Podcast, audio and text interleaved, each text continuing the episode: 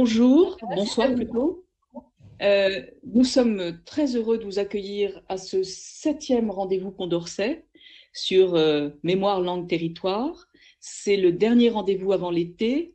Je vous signale qu'il aurait dû y avoir un autre rendez-vous le 7 juin, mais celui-là, il avait visiblement, il avait absolument besoin d'être en présence.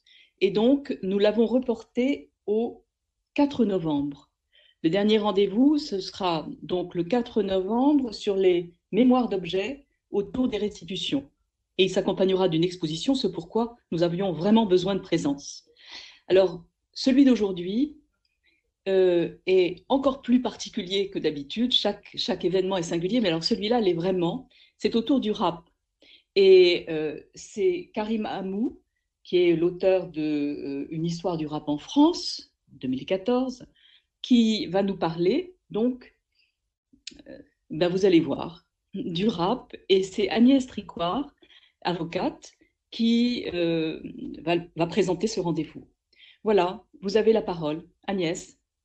Merci beaucoup, Barbara. Donc, euh, je, suis, moi aussi, je suis particulièrement heureuse de, de, de, cette soirée et d'avoir invité Karim Amou, qui est un très grand expert du, du rap avec lequel euh, il est extrêmement, euh, il est extrêmement agréable à, écouter et extrêmement savant. Et c'est très, très intéressant de discuter avec lui. Donc, je pense que tout le monde sera heureux de, ça.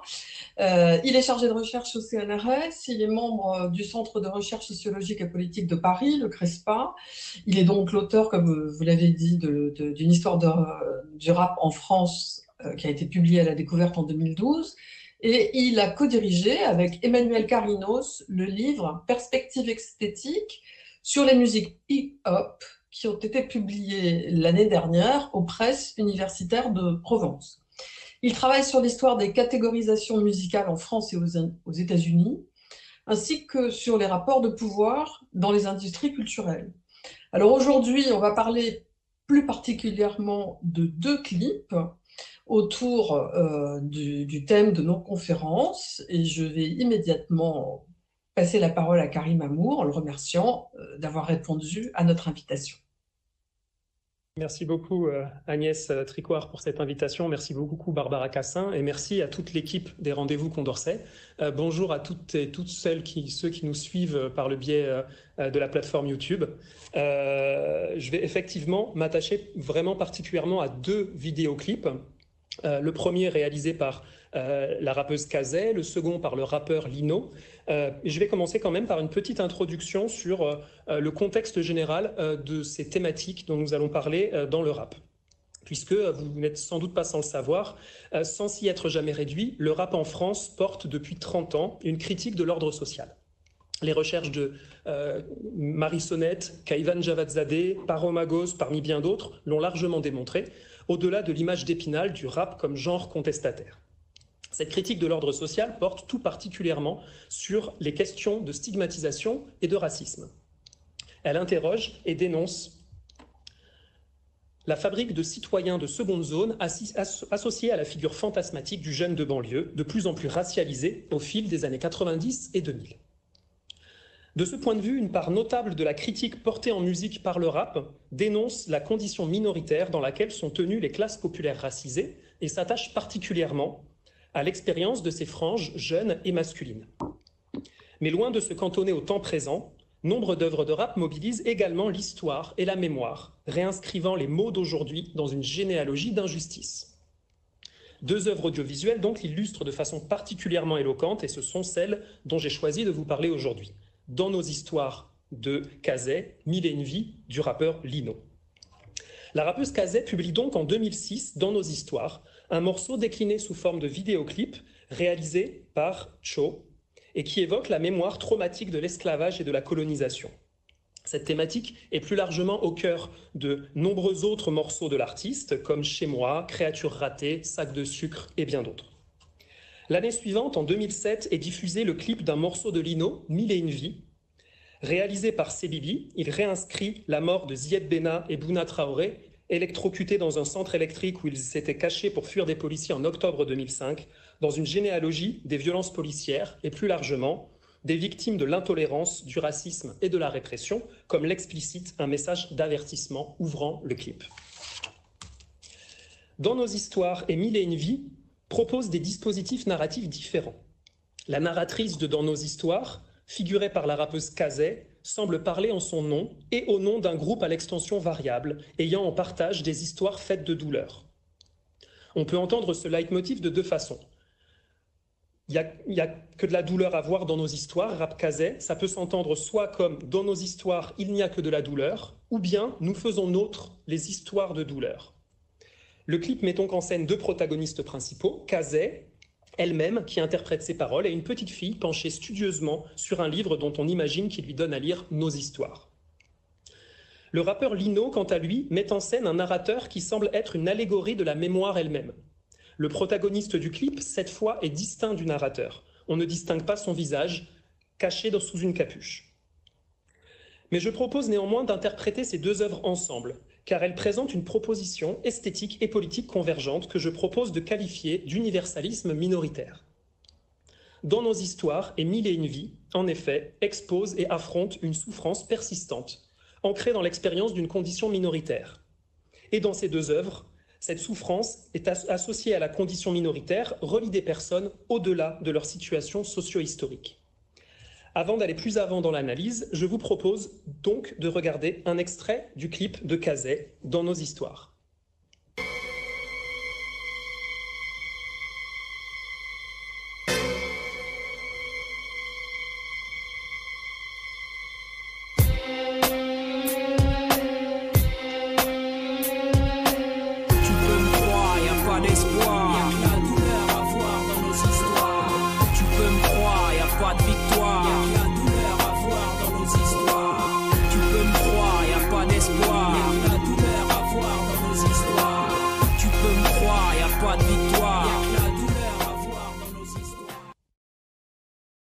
De ce qui est souvent affirmé à propos d'œuvres de rap, il n'est pas d'abord question ici d'identité. C'est manifeste dès le titre du morceau de Kazé, dans nos histoires et non pas dans notre histoire au singulier. Ce titre ne suggère pas l'existence d'une communauté forgée par une seule et même histoire, mais insiste au contraire sur la pluralité d'histoires susceptibles de partage. Quant à Mille et une le titre insiste à nouveau sur cette pluralité et les paroles désamorcent régulièrement les êtres collectifs invoqués dans le morceau. Par exemple, le peuple, évoqué à plusieurs reprises dans le premier couplet, reste un être indéfini. Il ne s'agit pas du seul peuple français ou de quelque autre peuple borné par une identité nationale. Une formule l'explicite à la fin du morceau, qui présente le narrateur comme, je cite, un cœur de clando avec une carte de résident. Autrement dit, le narrateur se présente comme un être campé précisément à la frontière de toute identité nationale. Un autre extrait que j'ai choisi comme titre pour cette présentation l'illustre également. Je vais le citer un peu plus abondamment que ne le fait le titre de la présentation. Je cite Lino. Pas de grand écart entre ici et le bled, je suis pas intégré, je suis incrusté dans le sol, gosse de l'hexagone. Ces phases déjouent les attentes qui exotisent les souffrances évoquées dans les chansons. L'image commune d'un tiraillement culturel entre un pays d'origine et un pays de résidence est réfutée par cette formule. Je ne suis pas intégré. On pourrait alors penser que le narrateur rejette le pays de résidence, en l'occurrence la France, en même temps que l'injonction à l'intégration. En réalité, le narrateur rejette l'injonction seule, et il l'affirme immédiatement par deux formules, que le lieu depuis lequel il parle est bel et bien la France il se présente comme plus qu'intégré. Il est incrusté dans le sol, soit une métaphore qui suggère à la fois une présence enracinée et contraignante. Et il finit par s'affirmer factuellement gosse de l'hexagone. Dans ces deux chansons, il n'est ostensiblement pas question d'identité, mais de justice. J'ai donc choisi de les interpréter à la lumière des acquis de la sociologie morale de Luc Boltanski et de nombreux autres collaborateurs et collaboratrices de Luc Boltanski, sociologie morale conçue pour rendre compte des compétences des gens à la justice. En effet, dans nos histoires, Émile et une vie ont la particularité de travailler le passage d'un narrateur présent en son nom propre, il ou elle dit je, à un ensemble plus vaste de personnes. En ce sens, ce sont des œuvres qui travaillent à une forme de montée en généralité.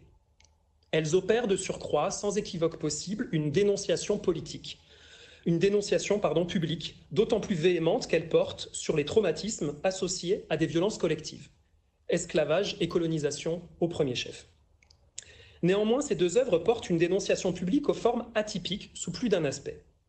Première surprise, dans ces œuvres, les figures de l'accusateur et de la victime semblent indiscernables. Les injustices qui y sont dénoncées sont explicitement qualifiées de traumatisantes, et plus encore, elles sont interprétées comme telles.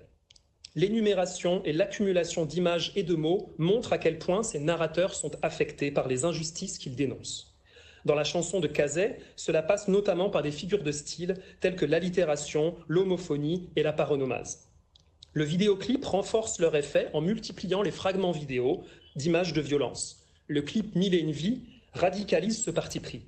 Il juxtapose des extraits vidéo intrusifs, assaillant le protagoniste de fragments de souffrance jusqu'au cœur de son domicile par le biais de son poste de télévision. De plus en plus affecté au fil du morceau, il alterne entre fureur, il finira par jeter son téléviseur de rage, et désespoir, la scène finale du clip le montre pendu. Ces performances sont ainsi vulnérables aux soupçons de partialité, d'emportement. Elles ne manifestent à première vue ni les qualités d'une critique désintéressée, ni d'une dénonciation impersonnelle. Une autre dimension troublante réside dans la présence d'êtres particulièrement hétérogènes. Ces œuvres rapprochent des images de violence très différentes, des images de lynchage, à côté d'images d'affiches publicitaires racistes dans, nos histoires, des images de répression coloniale et des images de course-poursuite devant un hall d'immeubles dans Mille et une vies, elles associent des représentations fictionnelles et des représentations réelles. Le destinataire amené à juger l'injustice est difficile à identifier. Il n'a pas l'évidence de l'opinion publique. La victime est présentée comme un collectif, un peuple entier, une culture, l'humanité elle-même, mais l'accusateur s'autorise d'abord de sa subjectivité. Cette subjectivité est assumée comme individuelle dans le cas de Mille et une vies. Lino rappe « La vie c'est ça, mon avis c'est le mien ». Elle est plus collective dans, nos histoires. Kazé rappe « C'est le point de vue des damnés des colonies ». Troisième surprise, les paroles et les vidéoclips renvoient à des événements et des émotions particulières et dont la contextualisation fait souvent défaut. Il est question, de façon allusive, de situations aussi précises que l'expulsion de personnes réfugiées dans un bâtiment désaffecté de la ville de Cachan le 17 août 2006, ou euh, le graffiti Ici en noie les, Algériens, photographié par Jean Texier en novembre 1961. Mais c'est moi qui donne ces éléments de contextualisation et ces dates. Dans les œuvres, elles restent, ces, images restent dans, dans, une sorte de flou. L'auditeur, le spectateur ne sait pas exactement de quoi il s'agit soit il connaît les images dont il est question, soit il doit se contenter faire des recherches ou se contenter de ces références floues.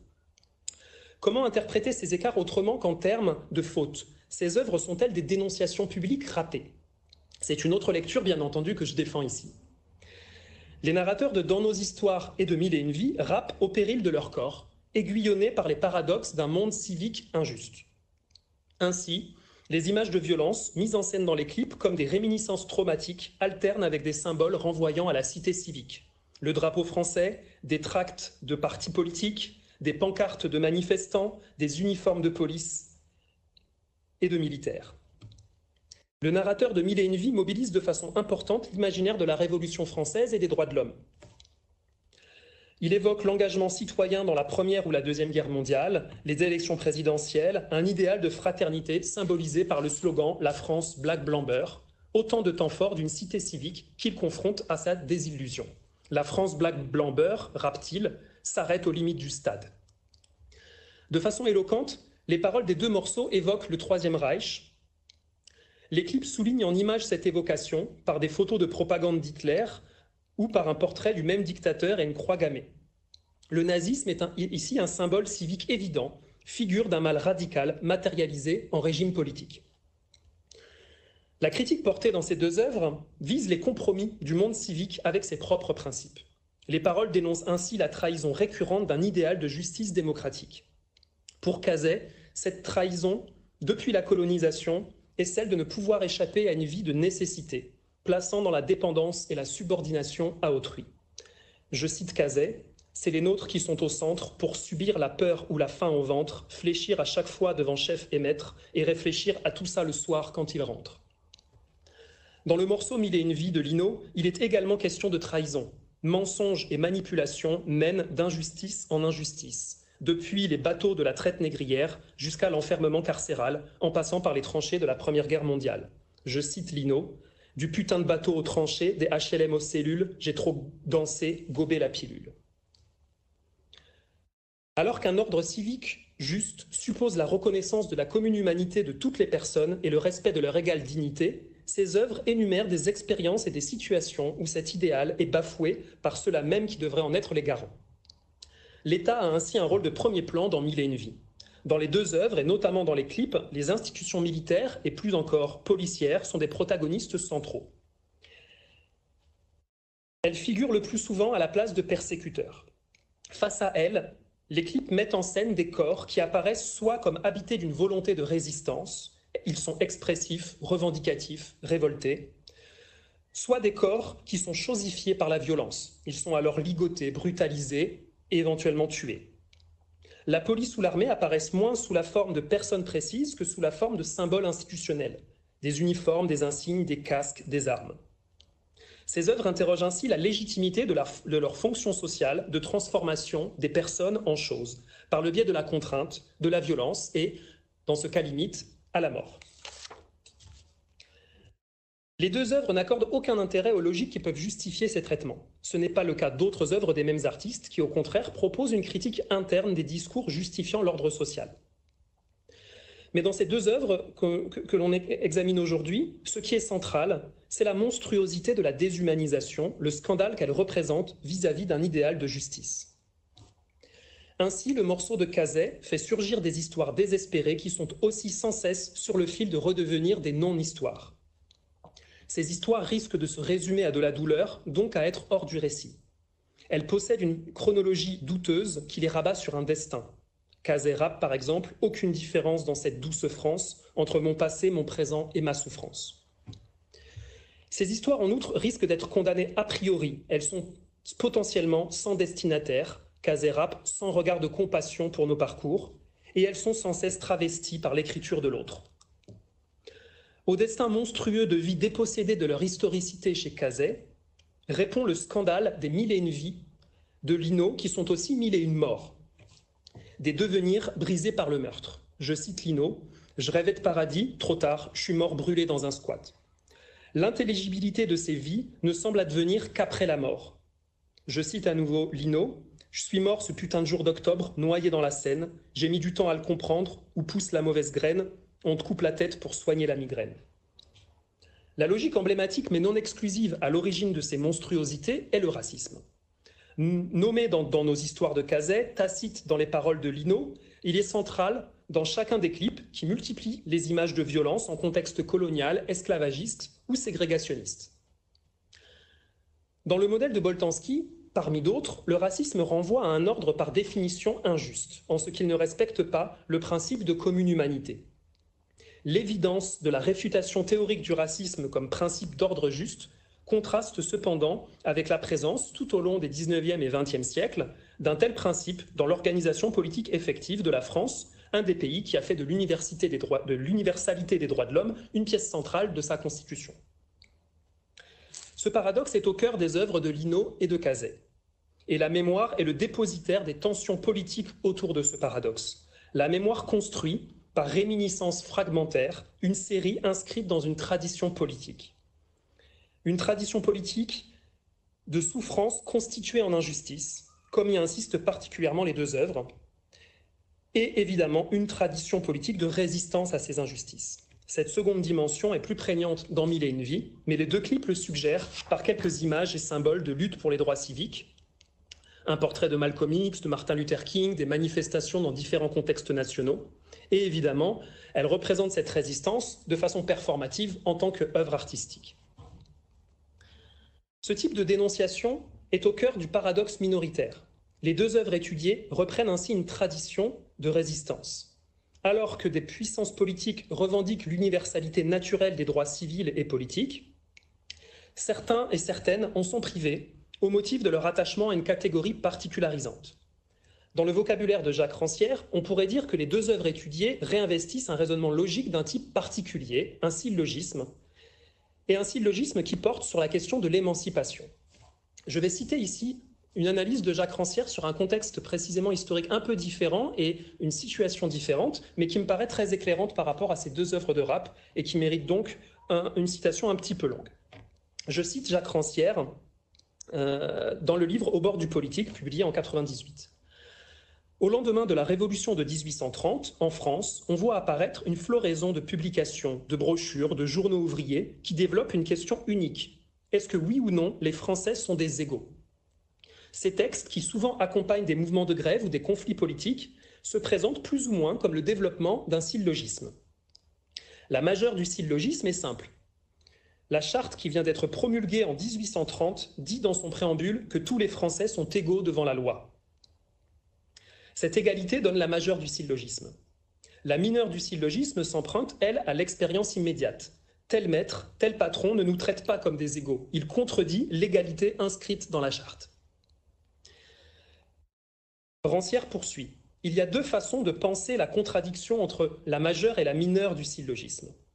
La première façon consiste à conclure simplement que la phrase juridico-politique de l'égalité est une illusion, que cette égalité affirmée est une apparence qui n'est là que pour masquer la réalité de l'inégalité. Ainsi résonne le bon sens de la démystification, insiste Rancière. Or, ce n'est pas du tout la voie qui est choisie dans les raisonnements des ouvriers. La conclusion tirée est généralement la suivante. Il faut mettre la mineure et la majeure en accord, et pour cela, changer l'une ou l'autre. Alors revenons à, nos œuvres de rap. Est-ce qu'elles suivent le même chemin que les brochures et les journaux ouvriers évoqués par Rancière? À première vue, non. Un ton de désespoir désabusé imprègne dans nos histoires et une structure faite de désillusions organise les paroles de mille et une vies. De fait, un projet de démystification se loge bien au cœur de ces chansons, qui mettent à nu les causes et les responsables d'une expérience ordinaire traumatisante. Néanmoins, les dernières paroles de Cazet, comme les dernières paroles de Lino, laissent l'avenir de la contradiction ouvert. Elles ouvrent sur une interpellation des auditeurs. En cela, la démarche de ces œuvres est analogue aux brochures ouvrières de 1830, étudiées par Rancière. Elles affirment publiquement une contradiction pour la résoudre, soit par l'abandon de tout idéal de justice, soit par le projet d'un monde réellement juste. Comment décrire cette tradition politique caractéristique de personnes réalisant une dénonciation depuis une position minoritaire? Trois points vont retenir mon attention et j'y reviendrai plus en détail en les ancrant dans les, trois œuvres, dans les deux œuvres sur lesquelles porte cette présentation. Ces trois points sont les suivants. Tout d'abord, cette tradition politique accorde au corps éprouvé et à la verbalisation de cette souffrance une valeur de témoignage centrale. Ensuite, cette tradition s'appuie sur son lieu d'énonciation et les liens à d'autres personnes pour revendiquer une éthique située. Enfin, cette tradition se propose un processus inachevé un processus inachevé qui est suspendu à sa réception.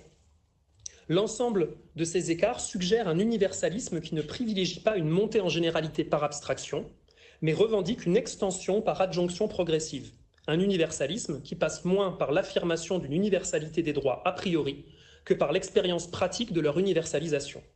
C'est cette tradition, étudiée aussi bien par Jacques Rancière que, dans un autre contexte, par Paul Gilroy, je propose de décrire comme un universalisme minoritaire. Voyons comment cet universalisme minoritaire est mis en scène dans les deux œuvres de Cazet et Lino.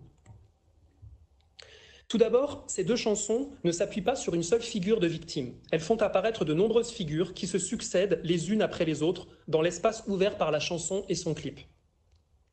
À l'image d'autres œuvres de rap, comme l'a bien montré euh, notamment euh, Anthony Pequeux, la diversité des corps et des visages, de leur statut entre célébrité et anonymat, de leur situation de souffrance, de leurs expressions, permet de les décrire comme une multitude ouverte à de nouvelles images, de nouvelles références, de nouvelles histoires.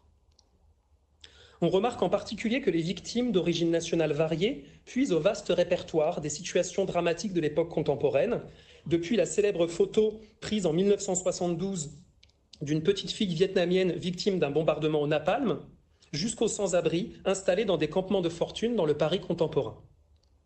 Ces séries d'images ouvrent ainsi sur une logique d'élargissement qui privilégie la figure de l'énumération, suggérant une construction d'un propos général par adjonction de singularité plutôt que par abstraction. On n'est pas ici face à un universel abstrait conçu en un fort intérieur, tel l'être raisonnable du contrat social de Rousseau, capable de s'élever au-dessus de ses intérêts particuliers pour s'identifier aux citoyens. Ces œuvres proposent plutôt un mouvement d'universalisation dans lequel les attachements particuliers ne coupent pas du commun, mais conduisent à y participer depuis une position située. On est face à une proposition d'universalisation qui ne se contente pas de l'aporie d'une énonciation de l'universel nécessairement particulière, mais qui intègre cette aporie à son raisonnement même et propose une éthique et une esthétique du point de vue. Deuxième point, l'opération de dénonciation artistique portée par ces œuvres passe également par un effort pour lier un nous victime à un nous témoin. Les narrateurs sont les premiers opérateurs de ce lien qu'ils manifestent par leurs affects même. En étant affectés, ils témoignent d'un lien aux victimes, s'ils ne sont pas victimes eux-mêmes. Leurs proches en sont à leur tour les relais. Ainsi, Kazé rappe dans nos histoires en compagnie des membres de son collectif. Les proches deviennent ainsi l'embrayeur démocratique d'un nous en cours d'émergence et de formation, pour reprendre les formules d'Anthony Pequeux. Dans ces deux œuvres, le mouvement se prolonge vers ses autres proches concrets que sont les auditeurs et les spectateurs. Chaque œuvre leur aménage une place explicite, leur propose de rejoindre une communauté sensible. Cette place se révèle par des interpellations. Dans Mille et une vies, Lino ponctue son rap d'exclamations de, qui interpellent l'auditeur. Écoute. Quant à Cazet, elle ponctue son propos, son refrain de la phrase Tu peux me croire, adressée à l'auditeur spectateur. Mais le résultat de cette opération n'est pas joué d'avance. Cet enjeu est explicitement décrit dans les dernières phases de chacune des deux œuvres. La fin du morceau de Cazet souligne l'enjeu de ces interpellations. Tu peux me croire, faire l'étonner, sourire avec ironie, rappelle-t-elle. Autrement dit, les destinataires peuvent confirmer leur appartenance à la communauté d'histoire en attestant le récit proposé. Mais ils peuvent aussi marquer une reconnaissance minimale de ce qui devient alors révélation, en exprimant la surprise, si ce n'est l'incrédulité. Enfin, les auditeurs-spectateurs peuvent discréditer purement et simplement nos histoires, et avec elles le scandale dont elles sont porteuses. À la manière de Dans nos histoires, Mille et une vies n'enferme pas la réponse dans le temps même de l'œuvre, mais s'achève sur un suspens. Je cite Lino. La rage, ma prison, ma cage, de la coke dans un landau, de l'espoir, tourne la page, brûle le livre et réécrit l'histoire. Si accomplissement de l'idéal démocratique il doit y avoir, il suppose de rompre avec la prédestination du nourrisson exposé à de la drogue et dépend d'un travail à venir auquel l'auditeur doit participer. Le processus d'universalisation est ainsi amorcé dans ces deux œuvres, mais ne se clôt pas dans le temps de la chanson ou du vidéoclip. Dans nos histoires, Émile et une vie offre ainsi l'exemple d'œuvres audiovisuelles dénonciatrices des contradictions apportées par les faits à une promesse de justice démocratique. Elles inscrivent cette démarche dans une tradition de pensée dans laquelle la mémoire de l'esclavage et de la colonisation joue un rôle central, bien que non exclusif. Ce faisant, elle participe d'une contre-culture de la modernité et en rejoue plusieurs traits caractéristiques tels que Paul Gilroy a pu les, décrire.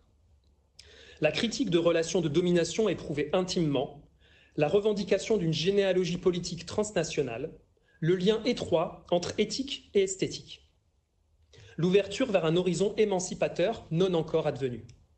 Cette contre-culture de la modernité soutient une grammaire de la dénonciation publique différente de celle qui prévaut dans les situations où les participants sont assurés de leur, reconnaissance comme membres à part entière du monde commun. En effet, à l'inverse d'une existence politique majoritaire, cette contre-culture n'est précisément des situations où l'appartenance commune à l'humanité est incertaine et remise en cause.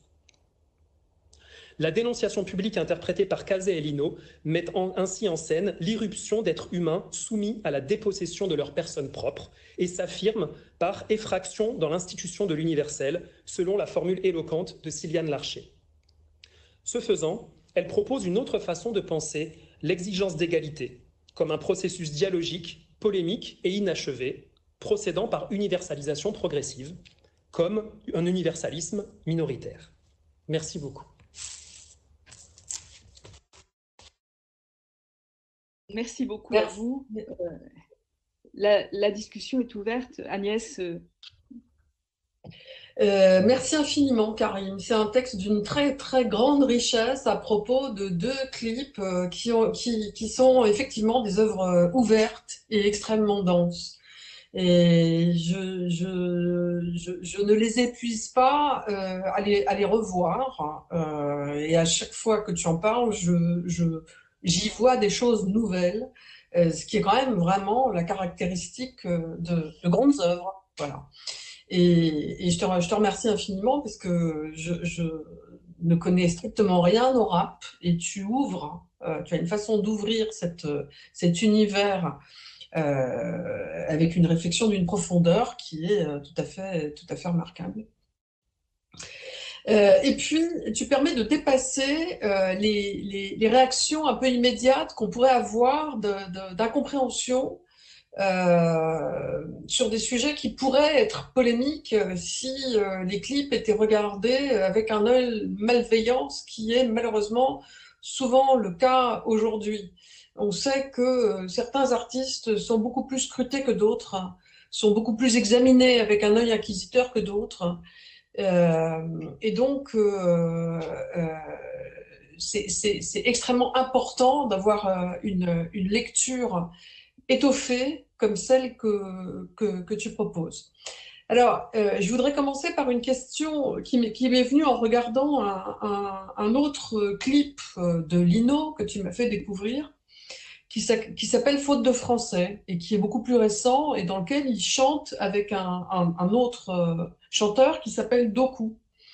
Et ce, clip semble avoir été tourné devant ce qui ressemble à l'Assemblée nationale, c'est-à-dire un lieu extrêmement solennel euh, avec une très grande foule. Et dans ce clip, euh, Lino chante l'impossibilité de communiquer entre euh, les uns et les autres, en gros, entre les noirs et les blancs, je simplifie à l'extrême, euh, voilà. Et il y a, y, a, un, et c'est un, c'est un, c'est un, tout le propos et le propos de la citoyenneté, de l'écoute, de l'absence d'écoute ou de l'impossibilité d'écoute et de s'entendre, de se comprendre. Et faute de français, c'est ça, c'est le manque, c'est le manque quand on est français de pouvoir être entendu en tant que français. Et le clip se termine par une scène qui est euh, assez bizarre parce que il y a, une tentative. Les, gens finissent par rompre leur immobilisme et finissent par aller les uns, vers les autres, ce qui est évidemment ce que, en tant que spectateur, on attend avec impatience, parce que sinon c'est complètement désespérant. Mais en même temps, c'est tourné de telle façon qu'on n'y croit pas complètement à cette fin. Elle semble très utopique est très euh, presque fictionnel. Et donc, c'est ce qui nous préoccupe aujourd'hui, je crois. C'est cette, euh, cette euh, incapacité dans laquelle on se trouve très souvent, comme les débats publics le montrent, à partager réellement les expériences et à pouvoir échanger autour de ça. ce qui produirait, évidemment, euh, des effets dans la, mise euh, en, œuvre concrète de nos grands principes républicains et de droits de l'homme. Euh, la question de l'égalité, elle, est impossible, ou, l'absence de discrimination, enfin le fait de faire reculer les, discriminations, elle est impossible à envisager tant qu'on on ne considère pas que on, doit entendre l'autre. Voilà. Alors, pardon pour cette question un peu longue, mais je voudrais avoir ta, ta réaction pour savoir si, euh, si, chez ces artistes eux-mêmes aussi, tu as, tu as constaté depuis ces clips qui sont quand même très désespérants, euh, très riches, mais très désespérants, est-ce que tu as constaté qu'il y avait une progression vers, euh, vers du pire ou du meilleur? Comment ça, comment ça se passe?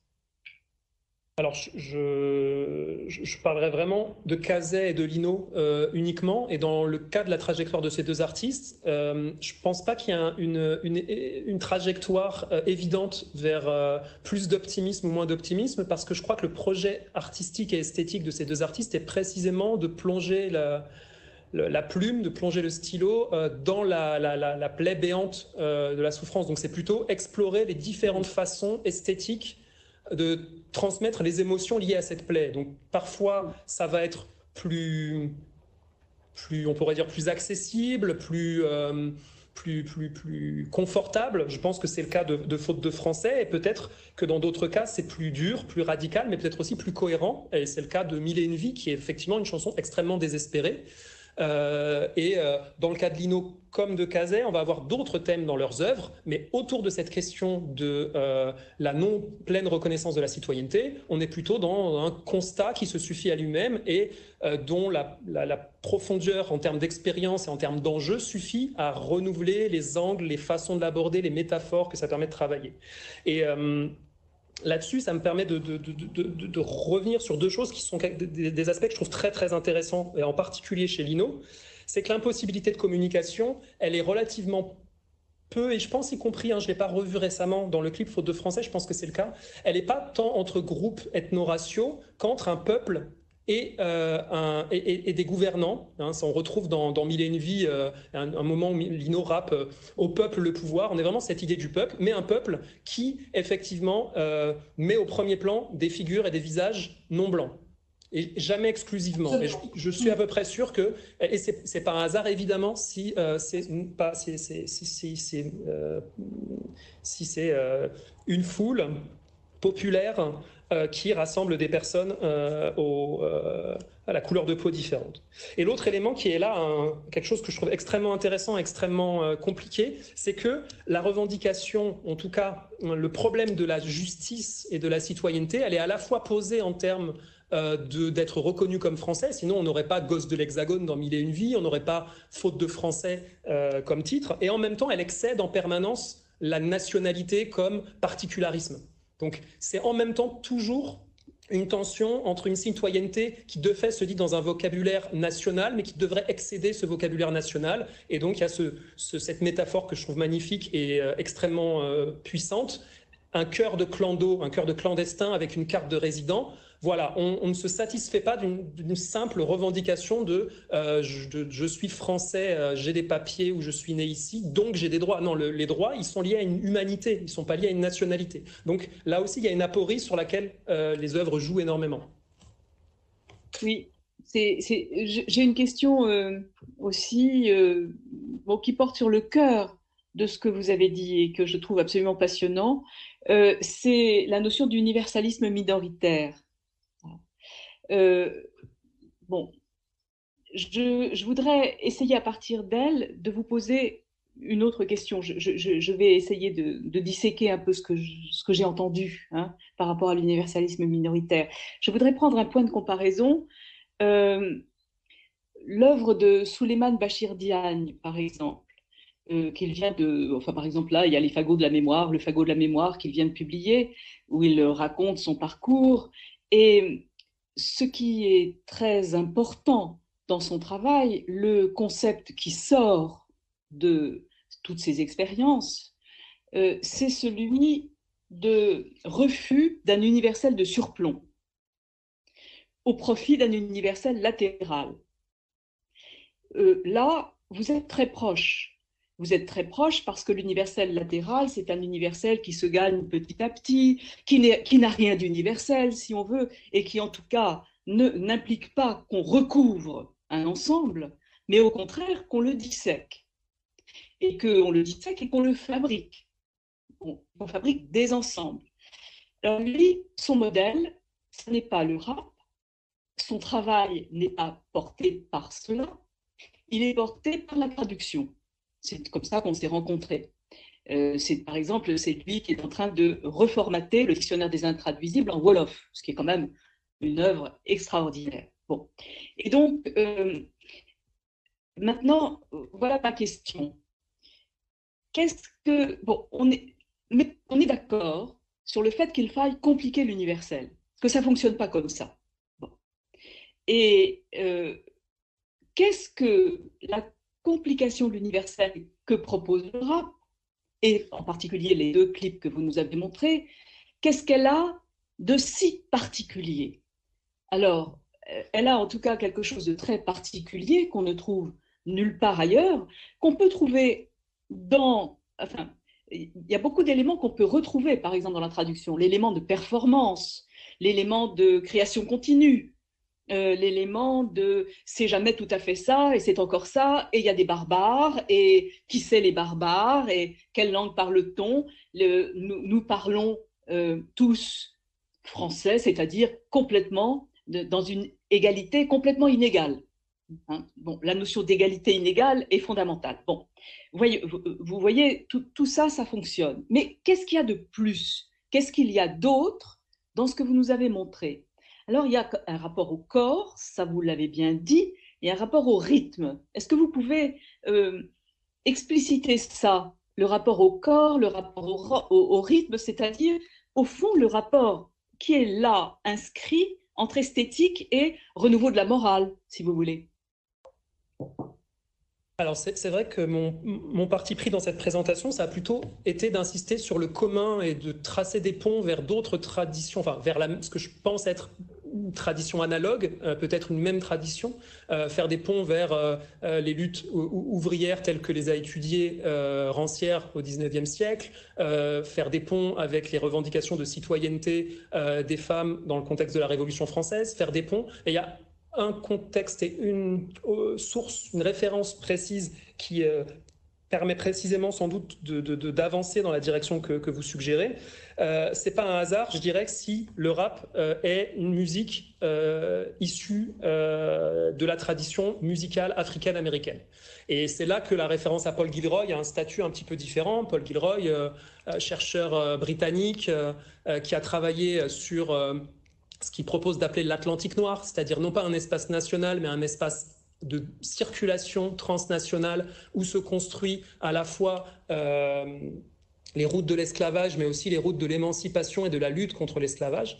Euh, et plusieurs chapitres de son, livre L'Atlantique noir portent précisément sur euh, des traditions de pensée africaine-américaine et transnationales, afrodescendantes, à partir d'exemples musicaux.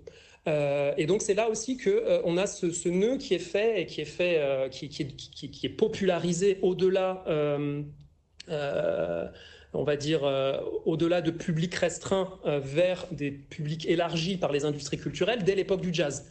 Et le, le, rap, effectivement, en termes de corps, en termes de rapport au corps, en termes de rythme, en termes d'incarnation, en termes de performance, bah, là-dessus, je serais plutôt tenté de ne pas y voir de particularité, mais plutôt un héritage, une reprise et un travail dans le sillage d'une tradition qui a tout particulièrement été euh, approfondie dans les différentes musiques africaines-américaines. Euh, la dernière, le dernier album collectif que Kazé a publié s'ouvre sur un premier single euh, qui s'intitule j'ai le, refrain en tête, donc je ne sais plus si c'est Jimi Hendrix ou Chuck Berry, mais enfin, elle, revisite les origines africaines-américaines du rock et montre bien que son énergie, euh, son, les liens qu'elle tisse entre éthique et esthétique ne sont pas exclusivement liés au rap. Et de la même façon, Lino est quelqu'un qui va explorer musicalement d'autres univers, d'autres horizons musicaux que euh, le rap euh, au, sens strict, tout en sachant que le rap comme forme musicale est lui-même par, euh, au second degré un, genre musical qui s'appuie sur d'autres musiques par le biais du sampling, de l'échantillonnage euh, et euh, de la composition sonore à partir d'extraits d'autres morceaux musicaux, d'autres traditions musicales. Donc, j'irais plutôt dans cette direction et moi, ça me plaît. Je trouve que c'est intéressant de, de, tisser du commun entre ces traditions et de se dire au final, finalement, le rap avec ses outils propres, c'est une technique vocale, c'est une tradition euh, musicale euh, depuis les années 70, mais qui a aussi des racines plus anciennes. En France, euh, c'est aussi tout un répertoire, il y a une intertextualité très très forte dans, entre les morceaux de rap, mais aussi entre les morceaux de rap et de chansons au-delà. Hein. Lino est un grand amateur de Renault, et il y a dans énormément de ses chansons des clins d'œil à Renault, le fait qu'il se décrive comme gosse de l'Hexagone, et, pas un hasard, je pense que c'est une référence à la chanson Hexagone de, de Renault. Donc il y a aussi des ponts vers d'autres chansons populaires. Euh, voilà, c'est ce commun-là qui m'intéresse pour essayer de trouver des fils communs euh, dans le rap, au-delà du rap. Voilà. Très bien. Et est-ce que je peux continuer un tout petit peu à, poursuivre ma question?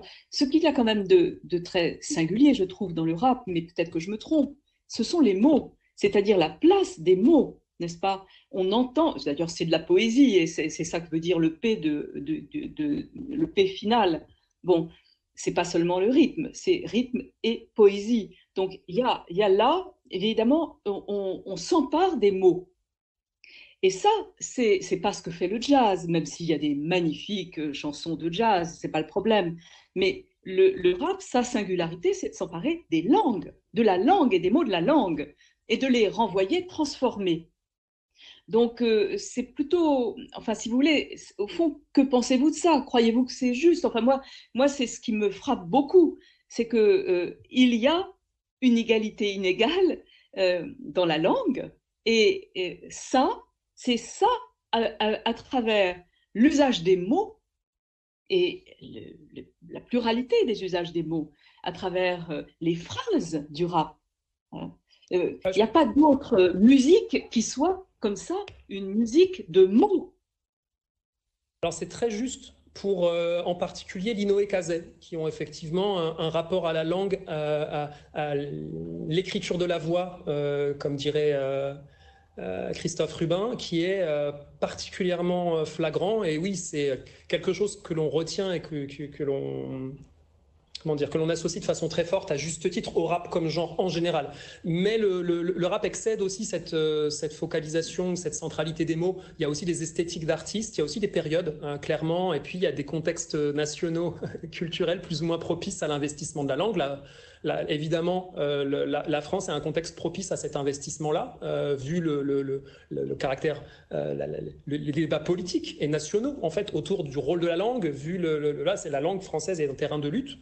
Euh, je pense aux travaux de ma collègue Kautar Archi là-dessus, euh, sur la question de la langue dans le cadre de la littérature algérienne, euh, d'expression française. Il y a vraiment quelque chose de, très singulier dans le rapport de la France à sa langue et au-delà, du coup, à la langue française de l'ensemble des personnes qui ont un lien volontaire ou involontaire à cette histoire par le biais de cette langue. Mais moi, je, tiens quand même à insister sur le fait que ben, décrire le rap comme Rhythm and poetry, c'est une définition possible.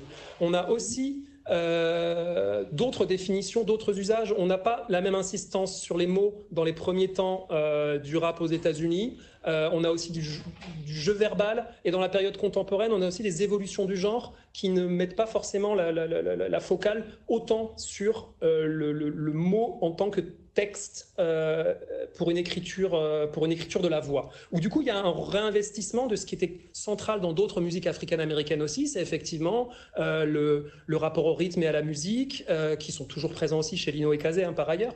Euh, donc voilà, moi je, pense que c'est flagrant et c'est très juste. Évidemment, ben, moi les mots c'est aussi mon, outil de, prédilection en tant qu'universitaire. Et donc évidemment, il y a des affinités avec ce type d'écriture et ce type d'œuvre, peut-être des facilités aussi. Et il faudrait aussi creuser euh, la façon dont, euh, ben, autrement que par les mots et ce rapport particulier à la langue, cette tradition-là peut s'exprimer dans dans les corps, dans la danse, dans le rapport au rythme, etc., etc. Merci. Moi, je, voudrais t'interroger sur. Euh, tu dis de façon extrêmement. Quand tu décris les deux clés, tu, précises immédiatement que les personnes qu'on voit euh, à l'écran, c'est le narrateur et le narrateur est le personnage pour un des deux clips. C'est-à-dire que tu identifies euh, très bien la distinction entre. Enfin, tu identifies le jeu JEU en, montrant la distinction entre l'auteur, le narrateur, et tu sais que cette distinction, elle est extrêmement euh, euh, polémique euh, en ce moment. Alors, on a affaire à des lectures, mais y compris, enfin, en ce moment, et puis ça dure un moment, ça dure depuis un moment. On a, on a, je vais revenir à mon dada qui est la censure. On a une attitude des tribunaux par rapport au rap qui tente à, assimiler le, discours de, des, rappeurs à, une expression littérale et politique et directe, qui ne font absolument pas la distinction entre la pensée et l'auteur. Et alors, euh, ça dépend un petit peu s'il est noir ou s'il est blanc. Parce que finalement, quand on regarde, et là-dessus, on en a déjà beaucoup discuté, c'est pour ça que je me permets cette, c'était pas une, c'était pas du tout un a priori de ma part, mais quand, et, en plus, c'est quelque chose qui a évolué au fil de la jurisprudence. Mais on va dire qu'aujourd'hui, euh, la période n'est pas très bonne et elle est très inégalitaire en termes de comment on va apprécier en tant que magistrat un texte qui provient d'un rappeur. Alors, si on s'appelle Joe Lefeno et qu'on est euh, euh, de mon quartier d'ailleurs et qu'on appartient à une bande, on aura tendance à, appréhender le discours de Joe Lefeno comme un discours politique littéral, notamment quand il parle des violences policières, alors que le parcours judiciaire d'Orelsan montre que finalement, il lui a été fait crédit qu'il n'était pas, lui, le personnage de ces clips qui, posait d'autres types de, problèmes. En l'occurrence, il était accusé d'inciter à la violence euh, sexiste, contre les, à la haine contre les femmes. Donc comment, comment toi, tu perçois cette question qui, moi, me paraît absolument cruciale sur le plan politique, qui est euh, comment est-ce qu'on revient à, inviter euh, tout le monde à considérer que les œuvres sont des œuvres, c'est-à-dire des constructions, des jeux, des propositions, des mises en scène, des tout ce qu'on veut, mais des propositions euh, euh, esthétiques dans lesquelles évidemment il y a du politique. Il peut y avoir du politique, et là tu montres deux œuvres qui en sont pleines, mais que pour autant condamner l'expression des auteurs de ces, de, ces œuvres pose un vrai problème de fond et, manifeste une nouvelle inégalité, par exemple, par rapport à la littérature, dans laquelle, de façon beaucoup plus aisée, on considérera que le narrateur est un narrateur, que le personnage... Enfin, ça n'a pas toujours été non plus un long fleuve tranquille. Hein. Il, y a, eu des, errements extrêmement importants dans la jurisprudence encore récemment. Euh, mais voilà, comment tu réagis par rapport à ça? Malheureusement, je t'en doute un peu, mais euh, j'ai vraiment pas de réponse sur, euh, sur, sur, cette, sur ce comment, comment on fait. Euh, analyser les choses comme je l'ai fait là, c'est une petite proposition modeste en ce sens. Euh, effectivement, c'est fécond de distinguer auteur ou autrice, narrateur et protagoniste. c'est trois niveaux. c'est fécond et après ça permet au moins analytiquement de voir qui fait quoi à quel endroit. Ça permet de restituer l'espace de la parole d'un artiste sur ses œuvres et les rappeurs le font abondamment lorsqu'ils en ont l'espace euh, dans le cadre d'interviews, de, choses comme ça.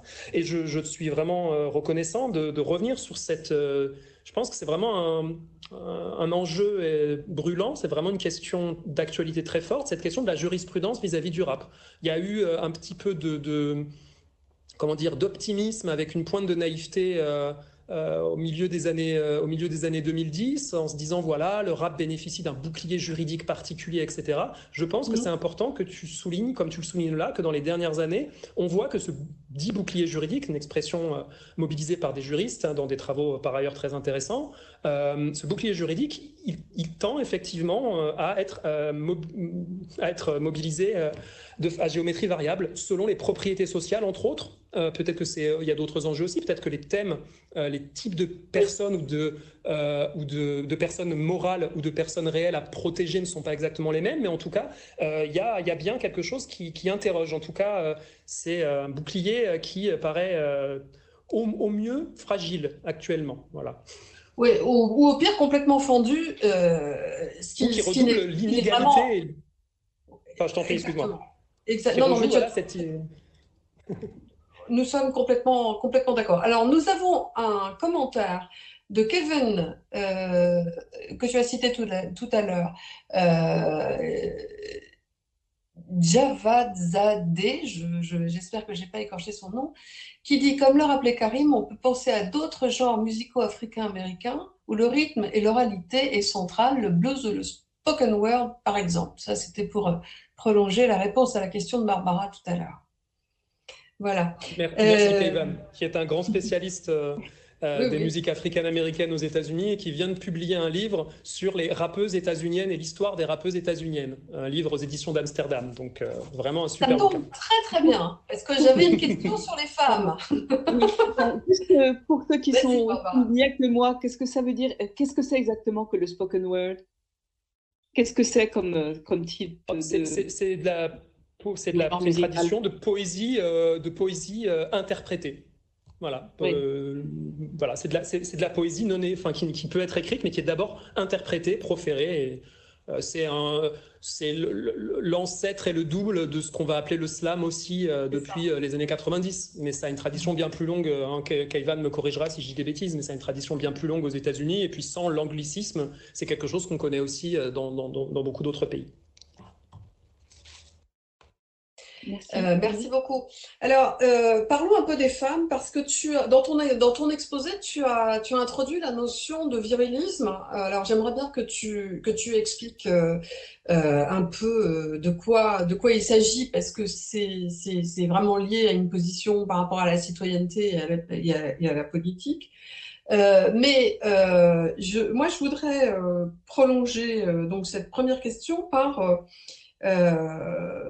quid des femmes aujourd'hui? On en a parlé en préparant cette cette conférence et je suis allée regarder les productions récentes des femmes. et je, ayant regardé quand même beaucoup de, clips de, de, mecs extrêmement machos euh, euh, montrant euh, des nanas forcément très sexy, des grosses bagnoles, des armes, etc. Ça, j'en avais vu plein. Mais ce que je n'avais pas vu et que je découvre, c'est qu'il y a le pendant féminin de ce, genre-là, que je trouve, alors sur lequel j'ai une vraie question. C'est, on s'éloigne peut-être un peu du sujet, mais, mais j'ai été frappée, donc je voudrais c'est qu'il y a des clips de nanas qui sont euh, extrêmement provocatrices, mais pas seulement provocatrices euh, au sens euh, sexy, qui, sont, qui ont vraiment des comportements quasiment hardcore devant, devant la caméra. et qui, le, qui ont l'air de, enfin, de, le, de le revendiquer. C'est-à-dire qu'en fait, y a, y a, il n'y a pas que des femmes qui résistent dans leur attitude physique ou dans leurs paroles. Il y en a, mais j'ai l'impression qu'elles ont beaucoup moins de succès quand je regarde le nombre de vues sur, euh, sur YouTube, mais peut-être que, tu vois, c'est une impression trop rapide. En revanche, celle qui se prête au jeu, mais qui est totalement dystrophiée de, de, la, de, la, de la sollicitation euh, sexuelle euh, explicite, celle-là semble avoir un succès certain. Voilà. Est-ce que je dis une grosse bêtise ou est-ce que...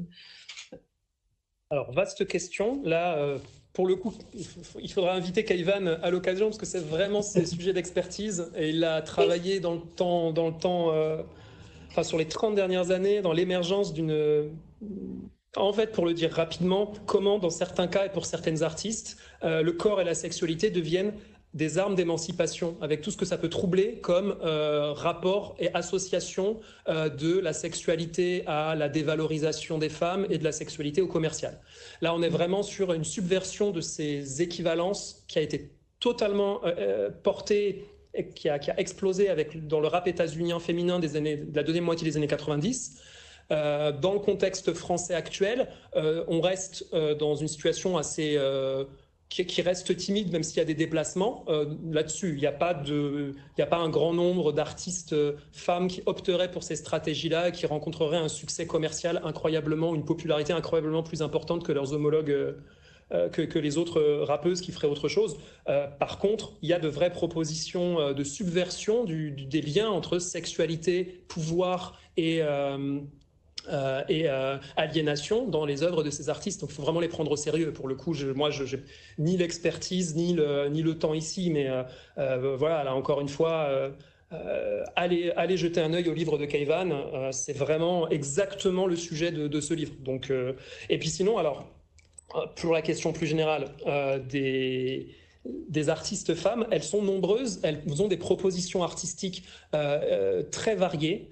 Euh, quand on pense à des artistes qui peuvent être un peu connus, très connus ou moins connus, comme Shai, Billy Brelock, Naira, Catégorique. On est sur des styles de rap très différents. On en a certaines, comme Kazé, j'ai mobilisé abondamment l'œuvre dans, mon exposé, qui vont proposer des choses qui sont très proches euh, de cette tradition d'universalisme minoritaire. Euh, ça va être le cas de, de, de, Naira, ça va être le cas de Billy Brelock. On en a d'autres qui vont investir d'autres formes de rap qui sont aussi présentes et, populaires. Euh, le problème, effectivement, c'est qu'on est sur des médiations euh, d'invisibilisation dans les industries culturelles qui sont nombreuses et qui s'accumulent, et qui s'accumulent pas seulement dans le cas du rap, mais tout particulièrement dans le cas du rap. Et on a là, ben, puisqu'on parle de la question de euh, la popularité, on a quand même, et il faut le dire, un sexisme des amateurs et euh, des amateurs de musique en général et des amateurs de rap en particulier, qui est très fort, qui a été thématisé par des artistes comme comme Sheila, dont l'un des obstacles principaux dans, ses œuvres, c'est par exemple les commentaires dans les vidéos YouTube. on a eu un, un, test quasi grandeur nature. On a un un, tube de rappeur marseillais euh, qui a euh, été un des morceaux les plus, les plus, les plus écoutés en streaming l'année dernière, euh, qui s'appelle Bande organisée. le morceau réunit des six ou sept rappeurs hommes sur un morceau très efficace, très bien rappé, qui a eu donc un succès incroyable. Et il y a des rappeuses marseillaises qui ont dit, mais en fait, il n'y a pas que des rappeurs à Marseille, il y a aussi des rappeuses qui se sont mis à 6 ou 7 elles aussi et qui ont fait une reprise qui est à la fois un hommage et à la fois un défi à la version euh, des, hommes. Euh, donc, euh, bande organisée, version féminine. Dans un premier temps, ce bande organisée féminine, qui est très réussie, dans, qui, est, très réussie du point de vue artistique, a reçu un nombre de commentaires critiques, négatifs, voire voire injurieux, voire violent, euh, complètement incroyable. Et dans un deuxième temps, avec la popularité du morceau, les choses se sont un peu rééquilibrées. Mais on a vraiment là euh, tout un ensemble de, médiations où euh, des formes de sexisme ordinaire pénalisent les carrières et les visibilités des artistes femmes. Donc, allons les écouter, euh, diffusons leurs clips, diffusons leurs œuvres. Elles sont là, elles sont nombreuses. Il y a un site qui euh, répertorie pour les gens qui n'ont pas le temps ou l'envie de creuser trop euh, le web là-dessus. Il y a un site qui rassemble énormément de rappeuses partout dans le monde. C'est le site Madame Rap. Voilà, la, la principale réponse, c'est qu'il faut les écouter et il faut les voir. Super, merci. Oui, nous avons une question là que je lis, hein, posée par Emmanuel Carinos. Est-ce que la sociologie morale de Boltanski, les modèles des cités, etc., est considérée ici comme la théorisation d'un universalisme majoritaire, ou bien est-ce plus compliqué? Totalement. Euh, la proposition de cité civique telle qu'elle est construite dans la sociologie morale de Boltanski, en tout cas du, du Boltanski des années 80 et 90, est ici effectivement pensée comme, un modèle d'universalisme majoritaire, euh, et en particulier parce qu'elle se fonde, et c'est ça l'intérêt de la sociologie, c'est aussi de se fonder sur des travaux empiriques, elle se fonde sur un corpus euh, historiquement, dans les premiers travaux que, que, que, Boltanski et ses collaborateurs et collaboratrices ont, publié dans les années 80, euh, ça se fonde sur un corpus de dénonciation publique bien particulier, des lettres euh, adressées au à un journal, euh, au journal Le Monde, et cherchant à porter à la connaissance de l'opinion publique, par le biais de ce journal, qui est quand même situé socialement, de, des faits considérés par les dénonciateurs comme des injustices. Donc là, on retrouve effectivement dans la façon dont ces lettres doivent être écrites pour être reconnues comme euh, des, dénonciations légitimes euh, qui peuvent euh, se frayer un chemin jusqu'aux colonnes du journal, on a tout, un ensemble de critères et de, conditions qui sont extrêmement bien décrites par par, ces sociologues en termes de grammaire. On a une grammaire de la dénonciation publique, mais effectivement, c'est une grammaire aux antipodes de celle qu'on a pu décrire dans les clips. C'est une grammaire de l'abstraction, c'est une grammaire du détachement, de la séparation des rôles, euh, c'est une, grammaire au plus loin des affects de, d'une émancipation à venir, euh, de, des corps, euh, de la souffrance du, dénonciateur ou de la dénonciatrice qui est éprouvé dans ses chairs par la souffrance qu'il exprime. Donc c'est exactement la, la, la, la, piste que, que j'essaye de, creuser avec cette contribution-là. Je suis content de pouvoir en discuter aujourd'hui et puis j'espère pouvoir continuer à, à, la faire entrer en dialogue avec d'autres. voilà, il y a beaucoup, beaucoup de travaux très intéressants dans disciplines différentes qui intéressent interroge la notion d'universalisme. On en a besoin aujourd'hui, hein, inutile d'y insister. Euh, et donc, euh, que ce soit avec Luc Boltanski, avec Paul Gilroy ou avec Sylviane Larcher et bien d'autres, euh, avec Barbara Cassin, Agnès Tricoire et toutes celles et ceux qui en ont envie, je pense que c'est effectivement une grande chance de pouvoir utiliser ces œuvres pour approfondir notre conception de, ce qu'il y a de bon dans, l'universalisme. Merci beaucoup. Je... il y a une autre question qui arrive, c'est donc l'universalisme minoritaire ne pourrait pas juste être une autre cité, par exemple, mais une totalement autre grammaire. Je pense que c'est encore Emmanuel Carinos qui, poursuit la question. Je devine. Je ne sais pas. Je, ne sais pas. Je ne me, suis pas formulé les choses comme ça. À voir, à creuser. L'intérêt du modèle de Boltanski, c'est aussi d'avoir un nombre de cités, de, de, modèles de principe d'équivalence entre les hommes et les femmes et de justice et de, grandeur qui soit limité. Donc euh, euh, l'objet, c'est pas non plus de toujours rajouter une nouvelle cité à une nouvelle cité de, mon point de vue. Alors il faut vraiment que ça se justifie. Hein. Euh, Luc Boltanski, F. Capello, quand il proposait une nouvelle cité à la fin des années 90, au début des années 2000, via la cité par projet, estimait que c'était opportun. Bon, moi, c'est pas sur ce terrain-là qu'il y a, de mon point de vue, une, urgence intellectuelle à penser, mais si ça se présente, ben, pourquoi pas. Mais par contre, effectivement, montrer que euh, la cité civique est peut-être animée par euh, une tension entre euh, des, façons de construire le commun euh, et que peut-être cette tension est beaucoup plus consubstantielle à l'histoire de la cité civique que ce que l'on pense d'habitude. Mais je pense aux, travaux de, l'historienne John Scott sur la citoyenne paradoxale. peut-être que tout ça est né en même temps et peut-être que tout ça est l'endroit et l'envers d'un même enjeu politique, éthique, philosophique et esthétique. Merci. Euh, j'avais envie de, revenir aux paroles du, clip de Lino, qui à un moment dit de façon euh, très explicite, euh, qui parle de la religion. et, qui, parle de la religion pour fermer tout de suite la porte, enfin, qui, s'affirme comme laïque. je ne crois pas que Kazé en parle du tout dans son, dans son clip. Et j'ai hum, découvert, euh, grâce à toi, que euh, Lino était euh, la référence de Médine, qui est un rappeur qui a fait beaucoup parler de lui, et qui a été accusé d'être un, dangereux islamiste faisant l'apologie de je sais pas trop quoi, et qui a été interdit de jouer au Bataclan. C'est quand même allé assez loin. par, par, par, des gens qui, qui s'y opposaient, enfin par euh, une mobilisation euh, du, groupe euh, Le Printemps républicain qui fait feu de tout bois dès qu'il s'agit de lutter contre, contre l'islamisme, et je mets des guillemets partout. Voilà. Bon, laissons cette polémique qu'on connaît de, côté, mais qui a eu, a eu des effets. moi, ce que je voudrais que tu nous expliques, c'est la position par rapport à... Enfin, en quoi la, position de, de, par rapport à la laïcité dans ce clip un rapport avec la question de l'universalisme euh, et euh, qu'est-ce qu'on peut dire du rapport de Médine à la religion qui a été euh, enfin, qui a fait qui a fait couler énormément d'encre de façon très très univoque qu'est-ce qu'on qu'est-ce qu'on qu'est-ce qu'on peut en dire? Et puis à titre de complément je voudrais aussi que tu nous parles de la réception de ces deux clips, de la réception critique.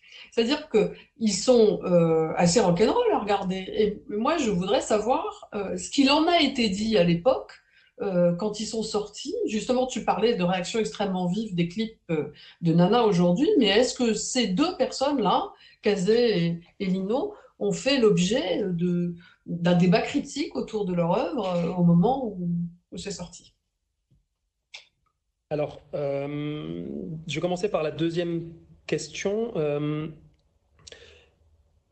Euh, l'œuvre et le clip hein, réalisé par Cho de Kazé a, été vraiment salué comme euh, une œuvre de, grande importance, exceptionnelle au moment où elle est sortie. Elle a une réception critique très très très favorable. Elle n'a pas suscité de polémique ou de débat public. Euh, l'œuvre de Lino est beaucoup plus confidentielle, même si Lino n'est pas du tout un rappeur confidentiel, qui a fait des, des, a des albums avec beaucoup de succès, des clips très très vus, etc. Mais parce que c'est un, clip un peu particulier, c'est un morceau qui a été publié initialement sur une compilation qui s'appelle qui s'appelait Écoute la rue Marianne. Euh, donc le titre n'est pas euh, anodin, publié en donc 2007, hein, si mon souvenir est bon. Et, le, le, vidéoclip est sorti sans, à ma connaissance, euh, faire l'objet de beaucoup de commentaires ou de, beaucoup circuler à ce moment-là. Euh, c'est plutôt d'autres morceaux de la compilation qui ont, été mis en avant euh, à ce moment-là pour sa promotion. moi, c'est des œuvres, à titre personnel, qui m'ont frappé et séduite quand je les ai découverts à l'époque, mais dont j'ai pris la mesure effectivement qu'après plusieurs écoutes, plusieurs visionnages, dont je me suis rendu compte après une première intuition, première envie d'en parler, que j'étais très très loin d'arriver à les épuiser ou de saisir ce que ça aussi. Il y a une, il y a une compétence d'amateur, hein, je, ne le cache pas, dans, la façon de commenter ces œuvres. Donc, euh, ce que ça pouvait faire résonner aussi émotionnellement chez moi en tant qu'amateur de, en, tant qu'amateur de rap. Sur la première question, euh, euh, d'abord pour Medine, oui, Lino est une référence pour Medine, au même titre que d'autres rappeurs qu'il cite dans le même morceau. Je, Ayam, Kerry James, Booba, euh, des rappeurs qui ont d'autres, euh, qui développent aussi d'autres esthétiques que, que celles de, de Lino dans, dans ce clip-là. Alors je pense pas que le mot de laïcité soit un mot qui soit central. Euh, J'ai envie de dire que Lino est laïque au-delà de la religion et de la laïcité, c'est-à-dire mmh. il ne va pas convoquer la notion de laïcité, il va pas se revendiquer comme laïque en tant que tel. Hein, il est, il faut, je dirais que c'est un séculier quelque part. Et d'ailleurs, il fait appel et il utilise euh, régulièrement euh, la puissance évocatrice euh, de, thème, de, de, de, thèmes ou d'images euh, inspirés de, deux religions en général, de la religion chrétienne en particulier. Hein. Je pense à certaines de, ces punchlines, je pense à certaines de ces pochettes de disques.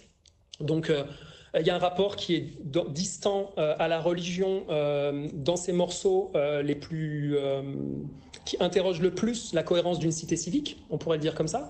Mais en réalité, quand on va écouter de près l'œuvre de Médine, on va retrouver cette euh, méfiance-là, alors même que, effectivement, chez Médine, il y a deux choses qui sont centrales. C'est pour Médine, dans la complexité, les évolutions de son œuvre, qu'il faut regarder, voilà, c'est quelqu'un qui a 15 ans de carrière, il faut regarder de près, il y, a des, changements et des tournants, il y a des dialogues qui le font, lui font réexaminer les choses. Euh, chez Médine, euh, il y a deux, deux, enjeux très importants euh, dans, son œuvre. C'est de euh, montrer que le fait d'être euh, musulman ou de paraître musulman est source de discrimination dans la France contemporaine. C'est quelque chose qui est un enjeu central pour lui, c'est un enjeu politique, c'est pas un enjeu religieux. D'autre part, il, et c'est relié à ce premier enjeu, l'autre enjeu de Médine, c'est de pouvoir exister publiquement et artistiquement aussi en tant que croyant. Il se trouve qu'il est croyant, il se trouve que parfois, dans certains morceaux, il aime bien évoquer sa foi, c'est loin d'être central dans, sa discographie. Euh, il y a quelques très beaux morceaux comme Arabo Spiritual et d'autres qu'il évoque. Euh, c'est pas un, le cas singulier chez, chez Médine, hein. on, on, on en parle peu, mais euh, chez Ayam et chez, en particulier chez Akhenaton, il y a beaucoup de morceaux qui évoquent euh, la spiritualité d'Akhenaton, qui est euh, aussi euh, musulman, et ce, dès les tout premiers albums d'Ayam. Quand on écoute Ombre et Lumière, un album de 1993, c'est une dimension centrale de, ce double album. Et du coup, je disais oui, mais Medine propose aussi à la façon de Lino, de ce point de vue-là, euh, des avertissements, des critiques, euh, des liens entre religion et politique. Je, pense juste à un morceau euh, là-dessus relativement récent qui s'appelle Porteur Saint, qui date de 2017. Euh, Medine est un spécialiste des, jeux de mots à, plusieurs niveaux. Porteur Saint en est, en est un exemple. Et dans ce morceau-là, il conclut son, sa chanson par La foi, une histoire vraie racontée par des menteurs. C'est un bon résumé du rapport à la religion qu'il peut construire dans ses œuvres. Dans un autre morceau, je pense, il rappe Heureusement que j'ai connu l'islam avant euh, de connaître les musulmans. Euh, et il décline ce schème sur énormément de choses. Hein. Euh, heureusement que j'ai connu la foi avant de connaître les musulmans, je pense qu'il rappe exactement. Donc on a ces éléments-là aussi de distance, de critique, qui sont travaillés de toute façon en permanence. L'œuvre de Médine, elle est construite dans l'effort de, circuler entre des paradoxes et de trouver une voie singulière dans ces paradoxes. Et là-dessus, Lino, il a peut-être la, la, la, différence de ne pas euh, peut-être d'avoir un rapport euh, encore plus euh, séculier, encore plus, euh, comment dire, sceptique, un rapport très sceptique finalement euh, à, à, ces questions religieuses, ce qui ne veut pas dire, et d'ailleurs il évoque la spiritualité ponctuellement, mais, mais dans, dans, dans, ses usages publics et dans, dans, ses œuvres, ça reste quelque chose de souvent ironique. Hein, on va avoir des, des allusions à, euh, on va avoir des allusions à la religion sur des formules, des punchlines euh, humoristiques et ironiques euh, régulièrement. Oui, ou de mise en garde, comme dans le clip dont on parle aujourd'hui. Alors,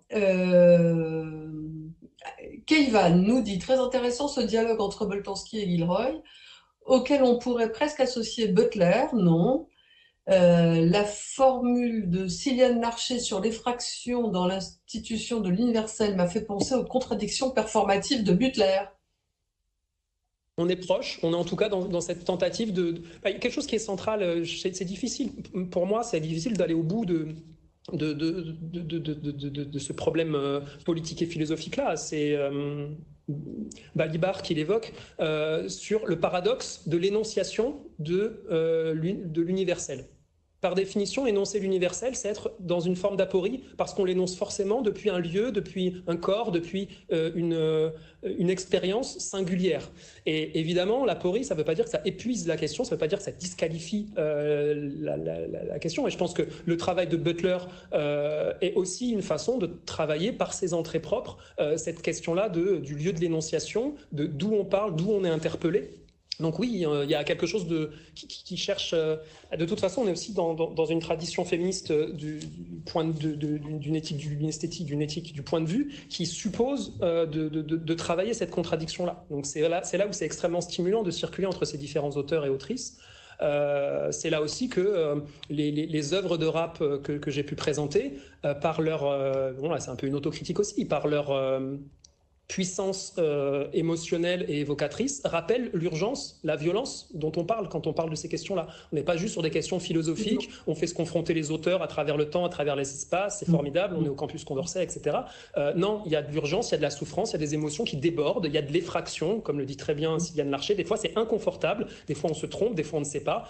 Euh, mm. c'est violent, ouais. Et donc ça, le rap en général, en tout cas le rap de Kazé et Lino en particulier, les raps de Kazé et Lino, nous mettent en permanence devant cette cette euh, évidence-là, cette rappel en permanence cette réalité-là. Et, avec la force, chercher. Avec la force que peut avoir une œuvre d'art pour répondre à Kayvan, euh, les, objets de Judith Butler, c'est pas, les, pas que, je, que, je, sache, hein, j mais c'est pas les œuvres. Et les œuvres ont une façon, et c'est pour revenir, merci de, de, ton choix. C'est quand même extrêmement remarquable qu'en si peu de minutes, autant nous soit adressé dans la figure. C'est, je rejoins la, réflexion qu'avait fait Barbara tout à l'heure euh, en début de discussion. C'est d'une densité euh, vraiment euh, impressionnante. Euh, alors, si, il y a je peux rebondir juste euh, là-dessus, le, jeu auquel on se prête ici aussi est une forme de, de, jeu de traduction. Alors, on dit souvent que le rap est cryptique et qu'il faut le traduire. C'est pas du tout ça que je suis en train de dire. Non, on est dans un jeu de traduction entre des espaces qui articulent la langue à des fins et dans des contextes différents. Un contexte esthétique esthétique qui de fait est liée aussi à la tradition propre du rap, puis là un contexte plus académique euh, qui, qui, va articuler euh, la langue différemment, et du coup il y a une traduction entre les deux qui vaut pour la possibilité aussi de, circulation, et il faut évidemment, et c'est ce que font euh, aussi les artistes en général, traduire vers l'art, vers le sensible aussi des propositions qui parfois sont des propositions théoriques, abstraites, puis qui, qui restent lettres mortes. Alors, c'est dans, le prolongement de ce que tu viens de dire, euh, une de nos idées et qu'on pourra peut-être faire à la rentrée, si les conditions le, permettent, euh, c'est euh, d'aller discuter de ces, questions avec les, collégiens autour du, campus. et si on, si on le peut, ce serait absolument formidable qu'un artiste vienne avec nous, parce que les, le, il, aura un point de vue que nous ne pouvons avoir à sa place. Euh, et ce sera extrêmement intéressant euh, pour les, pour les jeunes de, de, pouvoir euh, dialoguer avec cette matière incroyable, avec toutes ces strates et toutes ces couches qu'ils arrivent à réunir dans, leur, dans leur expression et dans leur production. Donc voilà, j'espère qu'on pourra, qu'on pourra le faire. Moi aussi. Euh, je, je, je, je, ne vois pas d'autres questions. Euh, à la suite, euh, à la, suite, de Kaivan. Et tant qu'on est dans le dialogue, Créature ratée n'est-il pas le parfait complément à Dans nos histoires? Tout à fait. Et il est analysé brillamment dans un article à paraître par Émilie Schumann. Donc, guettez vos, écrans ou euh, les euh, sources d'informations possibles, Créature ratée euh, va trouver une première analyse à la hauteur de, sa profondeur. Ok, moi je suis larguée. C'est quoi Créature ratée? Un morceau de Kazé qui a aussi fait l'objet d'un clip. et qui est aussi, bah, en, gros, je l'évoquais rapidement quand j'expliquais que les justifications à la présence de violence dans l'ordre politique euh, actuel euh, ne sont pas du tout explorées par les œuvres en question. La question des rationalisations, des justifications du fait qu'on doit brutaliser des corps, qu'on doit contraindre des gens, que des conditions inégales sont faites, c'est pas le propos de, dans nos histoires, c'est pas le propos de Mille et une vies. C'est le scandale de cette situation qui est le propos de ces œuvres. Mais par contre, chez Lino, comme chez Cazet, et chez Cazet en particulier dans Créatures ratées, le discours de rationalisation de l'inégalité euh, notamment de l'inégalité liée au racisme, est le thème central de ce morceau et de ce clip. Euh, voilà. Merci. Barbara, est-ce que tu veux conclure? Oui, enfin, je, veux simplement dire qu'il est temps de conclure et remercier vraiment euh, Karim de nous avoir ouvert bah, des horizons auxquels on n'est pas très accoutumé à l'intérieur, pour l'instant encore, à l'intérieur du campus. Donc, euh, merci mille fois. merci. à vous, merci euh, à l'équipe des rendez-vous du campus Condorcet et merci aux collègues et euh, amis qui ont contribué à la discussion aussi. Merci Agnès d'avoir. Merci à vous. Merci à vous, à bientôt. Bonne soirée. À bientôt.